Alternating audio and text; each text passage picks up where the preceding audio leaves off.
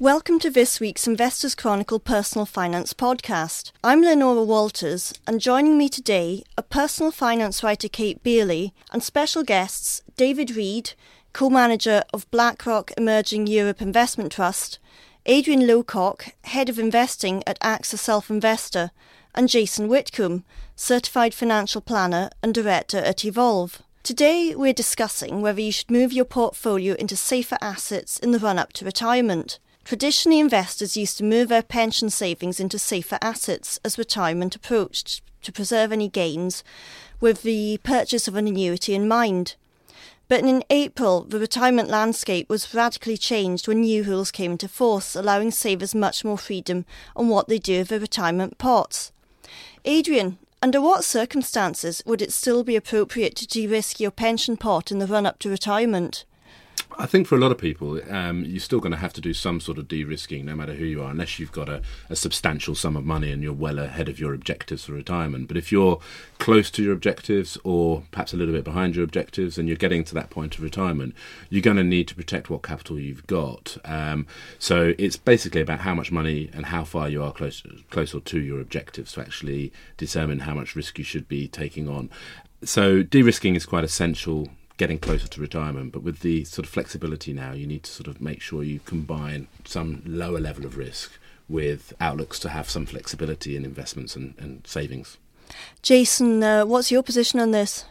Yeah, I think it's become very difficult because in the past, when there was this obligation to buy an annuity, you could plan towards that, and, and you know, at the end of the day, you had to buy an annuity at seventy-five historically. Um, but now people have got so many different objectives with their retirement pots, their pension pots, because of this flexibility. So, partly it's about producing an income in retirement, but then there's also the ability to pass money on to uh, to kids and grandkids in a tax efficient way, and it's trying to weigh up all of those objectives to then do that first, and then look back at how you know, how your investments need to be spread to meet with those objectives and I think it's becoming increasingly difficult to try to get a strategy that allows you to do all of those things at the same time. What sort of strategies could you pursue, though? We try to take quite a simplistic approach to investment, take a sort of a whiskey and water type approach. So, traditionally, equities as the, as the whiskey, water it down with something low risk. So, short dated bonds would be uh, an area that we use, but others will take a different approach. Um, but it, sort of depends on when you're going to need the money. So, so one, take an example. Annuities seem to have got a bad name for themselves, but as part of someone's retirement income strategy, they might take the view that they take a proportion of their pension fund out, buy an annuity with that, and at least they know where they where they stand with a bit of their money, and then with the balance, maybe they can afford to take a bit more investment risk because at least there's a sort of a bedrock of retirement income. Add the state pension to that as well, that at least covers the bills. So, you know, a bit of annuity purchase maybe, um, and then, you know, to, to make things like all, all this flexibility around drawdown work, you need to be taking a reasonable amount of risk. Otherwise, you're not likely to get the same sort of income you could have got through an annuity. Adrian, what kind of strategy would you pursue? I think I, I like to look at this uh, uh, retirement planning in, in sort of uh, a bucket approach. So basically, you've got four risks in retirement. You have uh, uh, longevity, how long are you're going to live in retirement. None of us really know, but we tend to underestimate how long we're going to live. Uh, you have inflation risk, so money gets eroded by uh, inflation, you have volatility of investments, and you have flexibility. Um, not any single thing or asset will address all four of those issues. So you need a bucket, uh, different buckets to address the different risks. So I think having uh, as Jason said, a, a, small amount in an annuity. That can sort of give you that uh, certainty. It can give you uh, a, a, sum of money that will exist no matter how long you live, uh, and it pays for the necessities in life, the, the food and the uh, um, heating bills. Uh, and then you can have other other pots of money, so perhaps a bit of cash that will sort of give you your daily income, your annual income. That that effectively means that you don't have um, to worry about the volatility of stock markets. Um, and then the inflation and flexibility that can be addressed by various types of investments, and that could be your higher risk area. Now, depending on your attitude to risk, depends on what sort of how much you have in each bucket, if you like, and what you may have in the in the individual buckets as well. So you may be a very cautious person. You may have a little bit less in, in higher risk equities in the in the final bucket, uh, and, a, and a more adventurous person may have more in that overall area and, and less in cash. Um, but by doing that, you have a, a sort of framework from which to build your retirement.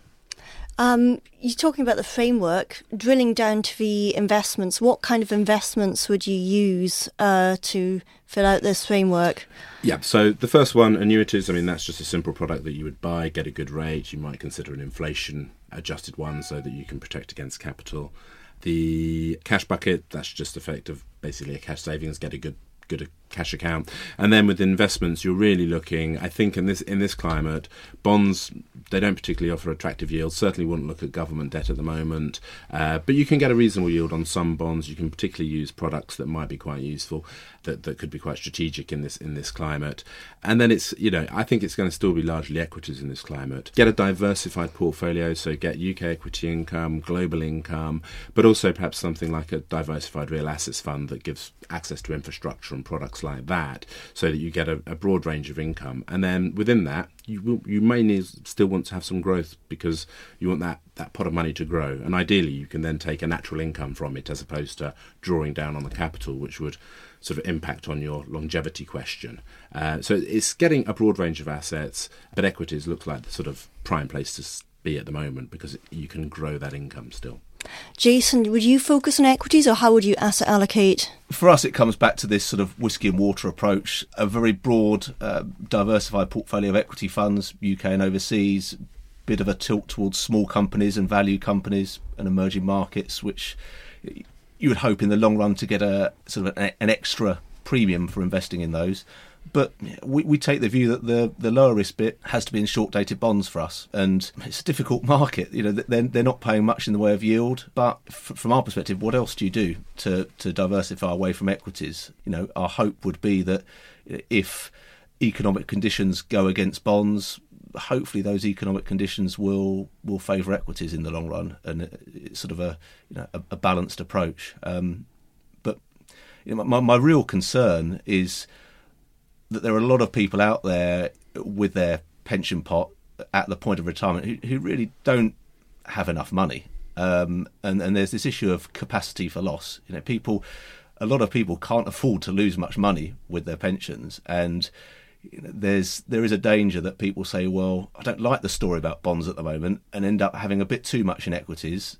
Suddenly, we have a, a, a stock market crash that they can never recover from because they're drawing an income as well. So I think there's an element of overconfidence that people have in you know how long this money is going to last, and for some people, however unattractive annuities annuity rates might look, uh, at least it gives you a guarantee for some part of your retirement income.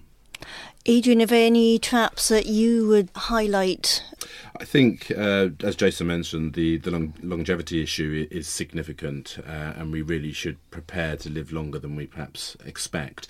But I, I think the biggest trap uh, is is going to be inflation. Uh, we don't have it particularly at the moment; it's very low, almost non-existent.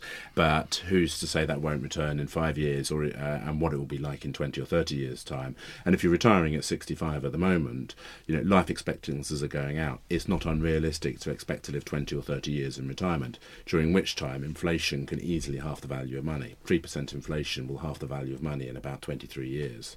Uh, that is significant. So that's the big trap to avoid. Okay, we count a number of emerging markets funds among our IC Top 100 funds, and these include BlackRock Emerging Europe. In this region, Russia in particular has hit the headlines over the past 18 months following its annexation of Crimea. David, countries including the UK have imposed sanctions on Russia. Does this affect your existing investments? Will you have to sell any? And will it adversely affect your choice of potential investments going forward? Thank you for the question. So, uh, sanctions have been a very significant issue for Russia uh, over the past year. But I think what made them particularly painful for the country was the combination of sanctions and falling oil prices.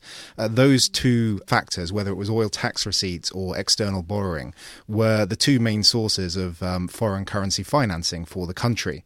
And so they've been in a very tight spot liquidity wise. And that intensified into uh, December in particular. Uh, and there was one particular day, in fact, where the ruble moved 30% intraday. Now, our positioning uh, going into the second half of last year was actually very underweight Russia. Uh, we realized after the very unfortunate uh, uh, MH17 plane uh, disaster um, that sanctions were a realistic possibility, uh, and of course the oil price ended up compounding those. So in terms of in terms of relative performance, it was something we were actually well prepared for. But when we saw that capitulation event in December, we actually started to increase our positions, and we're now in a position where we're overweight Russia. Uh, we think there's a massive amount of value there in the market. I think what people often forget is that uh, a lot of the companies in Russia, despite the economic uh, situation, are actually doing reasonably well. A good example would be the oil companies, which are the largest part of the uh, uh, the index. Yes, the oil price has fallen, but we shouldn't forget that their costs are in rubles, and uh, the ruble has depreciated even more than the oil price fell. and so that means their profitability is still very strong. They are internationally exceptionally competitive, and these companies are are trading on price to earnings ratios of just five times and quite comfortably paying out sustainable sustainable 7% dividend yields. So it's a good opportunity for the long term investor. And one of the nice things about the investment trust structure is that we can look through uh, periods of turbulence like this, take our opportunities, and maximize returns over the long term. Mm, and in fact, your, your top stock is now Sberbank, isn't it? Which obviously is Russian stock. And has that been the one that you've been adding to, particularly, and what and why that one? So Sberbank's a very interesting case. It, it's the stock which is is typically the, the bellwether stock for sentiment on the uh, on the ruble, uh, and the ruble is a very oil linked currency. And so so when the ruble was selling off in, in the fourth quarter of last year, uh, Sberbank shares were, were beaten down to to exceptionally cheap levels. This is one of the most profitable banks in the world.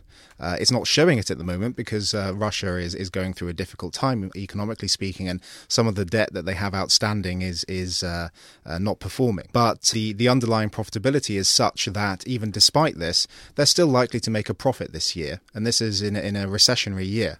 Whereas normally you'd be expecting them to generate a return on equity of north of fifteen percent, and that's actually a very very high rate, particularly in in a world that's starved for yield. So, what, what's your plan with that stock? Are you, are you holding it at the same level, or do you think you'll be increasing the allocation reducing it? Well, you know, I think like a lot of Russian uh, uh, companies that we hold.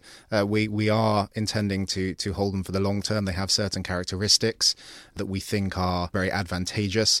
I think it's probably worth remarking on on the sort of um, change of mandate or investment strategy that we had with the trust uh, about 18 months ago, where we moved the trust to a focused and unconstrained strategy. So uh, uh, we have a maximum number of holdings, up to 30 holdings. So we're really picking the stocks that we think have the best value opportunity, have have the best potential uh, cash flow generation going forward, and uh, uh, Sberbank is one of those stocks. And that that was quite a reduction, wasn't it, on the number of stocks you were holding before? Yes, it was. It, you know, we we inherited this uh, trust from the previous manager back in 2009.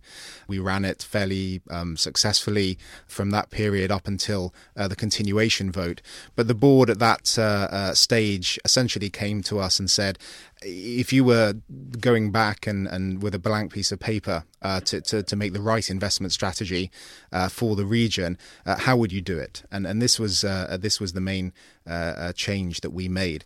A good example of, of what it means in practice. If you look at the emerging European benchmark, it's very dominated by the three traditional sectors, if you like, of energy, financials, and materials.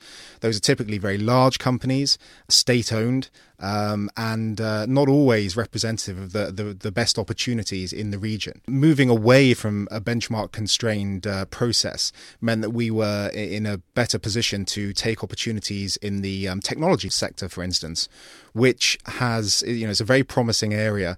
Um, uh, there's a lot of um, uh, Russians and Eastern Europeans more generally who are doing fantastic things in the technology space. And uh, uh, you know that is a sector which is not represented at all in the benchmark. The same is true of healthcare, for instance, which is also a very interesting space for us. Um, uh, and so, so really, we wanted to move away from the inherent biases in the benchmark and really concentrate on what we thought would be the best opportunities over the life of the trust. Mm, and I'm talking about the benchmark and about this kind of concentration of stocks. We should mention performance. I mean, this clearly isn't a fund which gives you kind of a smooth ride, obviously. So returns have been pretty up and down, as has your performance against the benchmark. I mean, how pleased have you been with with returns over the past um, few years?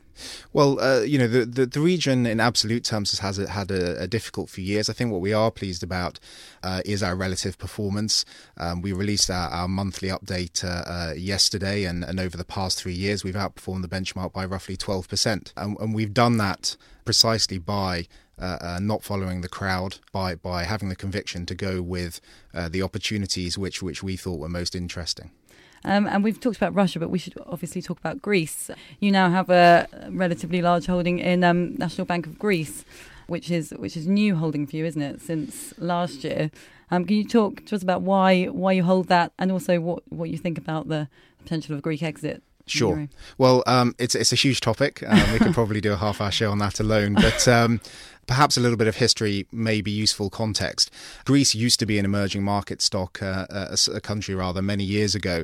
It re entered our benchmark in 2012, quite controversially. And uh, we actually held zero Greece in the trust uh, from that period until last year. At the time, we thought that um, earnings expectations were, were unrealistic and the valuations were too high. Uh, and it was a very fashionable market. People were pitching the Greek recovery story. Uh, obviously, uh, in stock market terms, that, that didn't transpire And uh, as the market started to uh, fall prior to the uh, elections um, at the beginning of this year, that was the first time that we'd started to accumulate um, uh, Greek positions once valuations had gotten the, down to levels we felt reflected uh, the risks involved. And as we've gone through the turbulence so far this year, we've actually slowly moved into a, a slightly overweight position. It's, you know, I want to be very clear, it's not a huge proportion of our trust. Risk management is a very important part of what we do at BlackRock. Um, and we make sure that all the exposures we take are, are, first of all, very deliberate, but also appropriately diversified and appropriately scaled. But we are optimistic on Greece. Uh, and and the, the logic behind that is really twofold.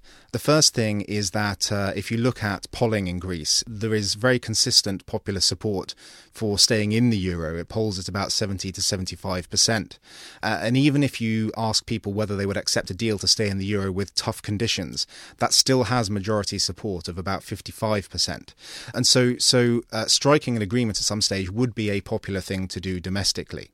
The, the second thing is that the gap between Greece and the creditors has actually narrowed quite a lot. We know that it's roughly about half a percent of GDP in terms of public spending two years out. That is not a huge sum in the scale of things. A Grexit type scenario would uh, certainly uh, cost the public spending in Greece a lot, lot more than half a, a percentage point of GDP. And similarly for for Europe, uh, it's not a particularly large price to pay. So both popularity and economic logic, and, and even social welfare for that matter, would point towards an agreement. However, you do obviously have to uh, understand that there are risks involved here. There's a lot of politics, um, and uh, and so so you can never say it's it's a sure thing.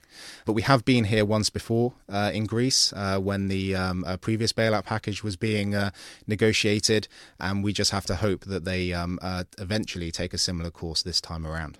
Okay, um, I think that's probably all we've got time for on that. So thank you very much. Thank you. Today is the anniversary of the alternative investment market, commonly referred to as AIM. This market has performed badly over the years, but some of the funds which invest in it have done really well. So, Adrian, should investors consider funds which invest in AIM?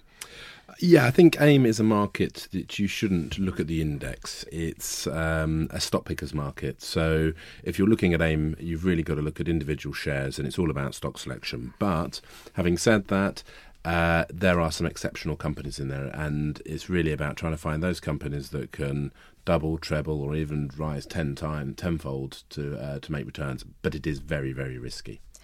What sort of risks would investors face in a you know a fund with um, let's say substantial AIM exposure?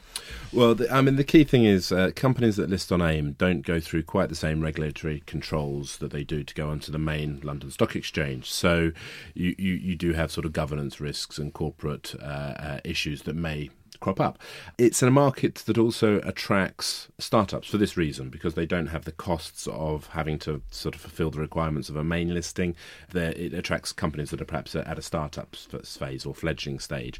And, and these companies, by their nature, you know, for every one that is a success, there's probably another 10 or so that don't you never hear about, and that's the nature of startup businesses. They, uh, the one, you know, uh, most of them don't make it, and, and even those that do survive don't necessarily grow. So that's that's another key risk. One of the ways to address these types of risks is to to ensure you're well diversified across AIM, because you know all the fund managers I meet and talk to, they don't get it right 100% of the time. So they diversify their portfolios to make sure that no one individual company takes huge amounts of portfolio and never to fight another day. Yes, if uh, an investor can take these risks, what sort of role could an AIM fund play in your portfolio? Well, it, it usually will sort of feature in in, in, in a, a, smaller part of a smaller company's fund or part of your smaller company's exposure in the UK. Uh, it does have about uh, a portion of the AIM market is actually invested in um, in international companies, so it's not just a UK exposure.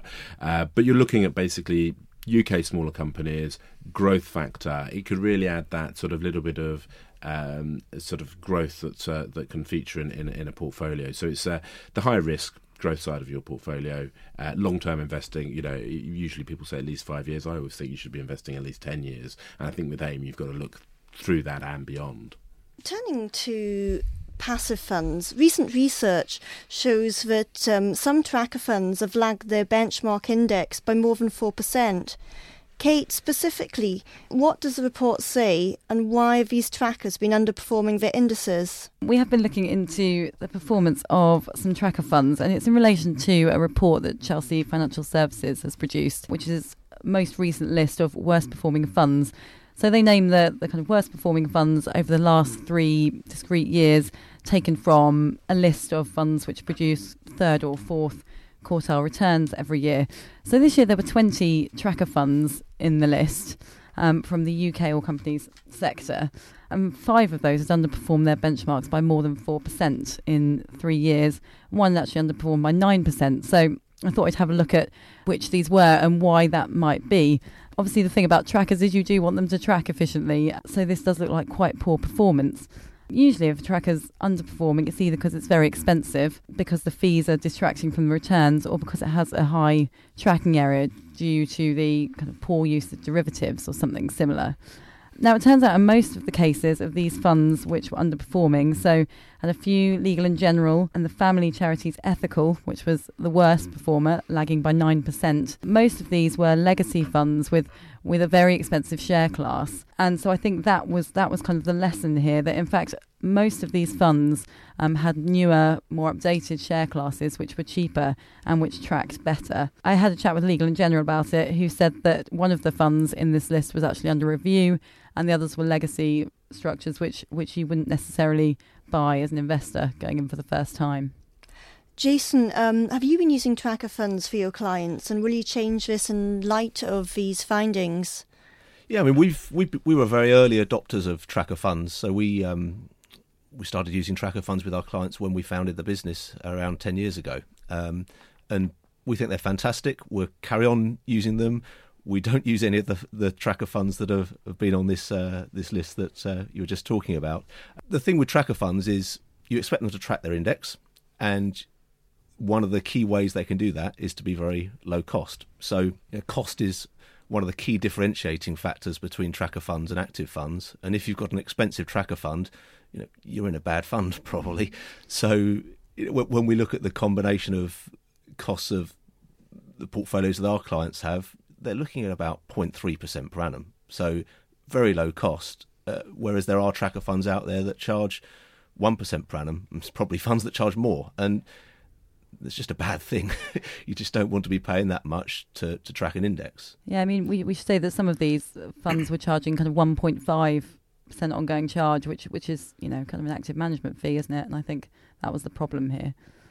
Adrian, do you uh, think tracker funds have a place in people's portfolios? I, th- I, think I'm very much of the view that basically there's a place for everything in a portfolio and everything has its place. Um, I think with tracker funds, they're really suited for uh, markets where it's hard to get an active manager that can add value. So the US has been a, a that in recent years.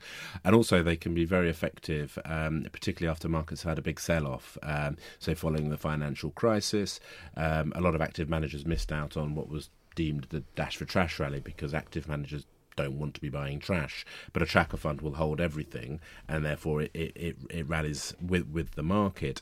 Uh, however, at the current point, I think with markets looking on the on the top end of, of fair value and possibly expensive in parts, you increasingly end up buying the expensive areas with a tracker fund along with the smaller cheap areas. But as the areas that are cheap become fewer, you end up having more of your money in the expensive areas. So actually, I think active manager becomes a more interesting area at this point in time. Okay. Another trend in the passive world has been uh, the rise in popularity of exchange traded funds, known as ETFs, which are hedged to sterling, partly because of the increased volatility in the currency markets.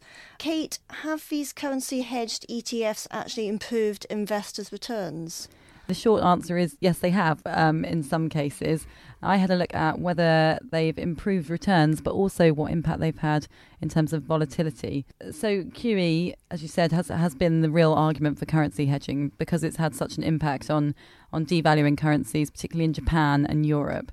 So it's been a, a really good thing to take out that risk of converting your weak currency back to, to sterling, which is stronger, and then taking a big hit on returns. So when you look at the European and Japanese indices, it's very clear that the hedged version over the past year have outperformed. And we see that as well with, with the ETFs. There's a very popular European one, which comes up a lot, the UBS, the MSCI EMU 100% hedged to GBP, and that outperformed over a year by 10% the the same ETF, which is unhedged. And the, the same is true of Japan. Every every ETF I looked at, the hedged version had outperformed. So certainly in the past mm. year, you would definitely have been better off with with a hedged ETF. Volatility is, is a less clear argument actually because these hedged indices and hedged ETFs aren't less volatile when it comes to equities. But actually, when you look at fixed income, they are much less volatile. So, in fact, the answer seems to be in terms of performance, yes, hedging has has improved performance, certainly in Japan and Europe, but you haven't had a smoother ride when it comes to equities. Jason, do you use currency hedged ETFs of your clients? We don't specifically use ETFs, but we do use a currency hedged uh, bond fund with our with our clients. So I think the thing to remember with currency is it's a zero sum game. So some some currencies will go up, others will go down, but you're not going to necessarily make money out of currency unless you're speculating and, and get lucky. So, for most of our clients, sterling is the main, the most important currency. And for their equity funds, we've taken the view that we're not going to use hedged funds because you know sometimes you'll win, sometimes you'll lose because of this zero sum game argument. But with the bond part of our, our clients' exposure, they want a low volatility fund. That's the, that's the role of the bond fund within our portfolios at least, and therefore we feel it has to be hedged back to sterling. Adrian, do you think investors should opt for funds which hedge against currency movements? I, I think uh, Jason's absolutely right. It's a zero sum game and, and effectively very difficult to predict. Um, so if you're going to hedge against currency, it's really about uh, minimizing risks uh, and reducing volatility in a portfolio. Particularly in the equity market, if you if you speak to fund managers in that space, majority of them don't get involved in currency, so they take a, a polar view. Either they don't hedge it, or they do, or actually more increasingly, they just offer investors with the choice that they make. So on the whole, I don't look to sort of uh, sort of get involved in the currency debate, if and, and tend not to not to actually hedge. It's very very difficult to make money in, in hedging, and you can you can protect a portfolio in the short term, but you could easily lose that protection in the longer term if if you get your call wrong. And uh, yeah, and I think it, it, has been over the past year. It was a clearer call, wasn't it, with with QE devaluing the yen and the euro. But in, in recent months, that that has become less clear. And after that has played out, it, it definitely won't be such a clear argument. And uh, since the beginning of the year, even the yen has been kind of moving sideways a bit. So, I mean, the, the, the yen and the Japan has always been the obvious argument about currency hedging, but it, it, it isn't an absolute that uh, the yen falls and the stock market rises. It's only been true. Okay, for the last 30 years, but before that, there wasn't as much correlation, and we could see that reverse at some point in the future. The, the, the, the correlation between the yen and the stock market rising may not exist in the future, so it's not an absolute. Okay, some things to think about there before you opt for hedging. Thank you very much to our special guests, Adrian Lowcock, Head of Investing at AXA Self Investor, Jason Witcombe, Certified Financial Planner and Director at Evolve, and David Reed, Co-Manager of BlackRock Emerging Europe. Thanks also to personal finance writer Kate Beioley. You can read more about moving your pension into safer assets, AIM, and tracker fund performance in this week's issue of Investors Chronicle. Thank you for listening and have a great weekend.